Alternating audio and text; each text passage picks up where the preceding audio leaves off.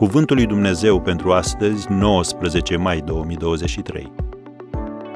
Încrede-te întotdeauna în Dumnezeu.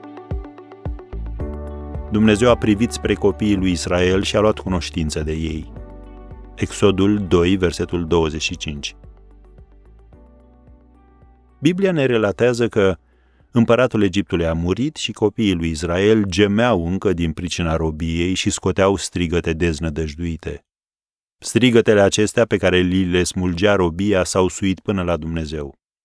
Dumnezeu a auzit gemetele lor și și-a adus aminte de legământul său făcut cu Avram, Isaac și Iacov. Dumnezeu a privit spre copiii lui Israel și a luat cunoștință de ei.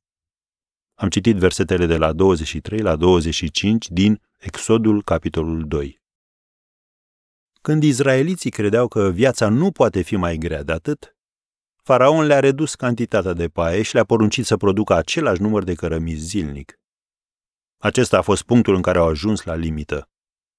Te afli și tu cumva într-un asemenea moment?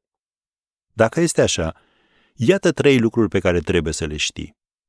1. Uneori ajută să-ți împărtășești sentimentele, mai ales când o faci la vremea potrivită, în modul potrivit și față de persoanele potrivite. Poate fi un lucru terapeutic și vindecător. Dar de cele mai multe ori, ajutorul de care ai nevoie nu se poate găsi la oameni. Al doilea lucru. Vine o vreme când trebuie să strigi către Dumnezeu. Dumnezeu i-a văzut pe evrei că se luptă să supraviețuiască de la o zi la alta, dar pentru că doar au discutat între ei, dar nu și cu el, nimic nu s-a schimbat. Tu te-ai rugat pentru situația în care te afli? Rugăciunea trebuie să fie prima ta opțiune, nu ultima. Psalmistul a spus în Psalmul 118, versetul 5, În mijlocul strâmtorării am chemat pe Domnul. Domnul m-a ascultat și m-a scos la loc larg. Rugăciunile psalmistului l-au scos dintr-un loc al strâmtorării și l-au pus într-un loc al siguranței lui Dumnezeu. Și al treilea lucru pe care e bine să-l știi, Dumnezeu își va ține mereu promisiunea. Am citit în Exodul 24-25 că Dumnezeu și-a adus aminte de legământul său și a luat cunoștință de ei. Dumnezeu lucrează potrivit planului său și nu după planul nostru.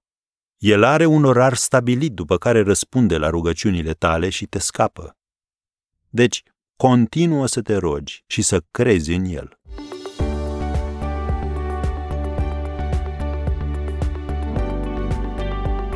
Ați ascultat Cuvântul lui Dumnezeu pentru astăzi, rubrica realizată în colaborare cu Fundația SER România.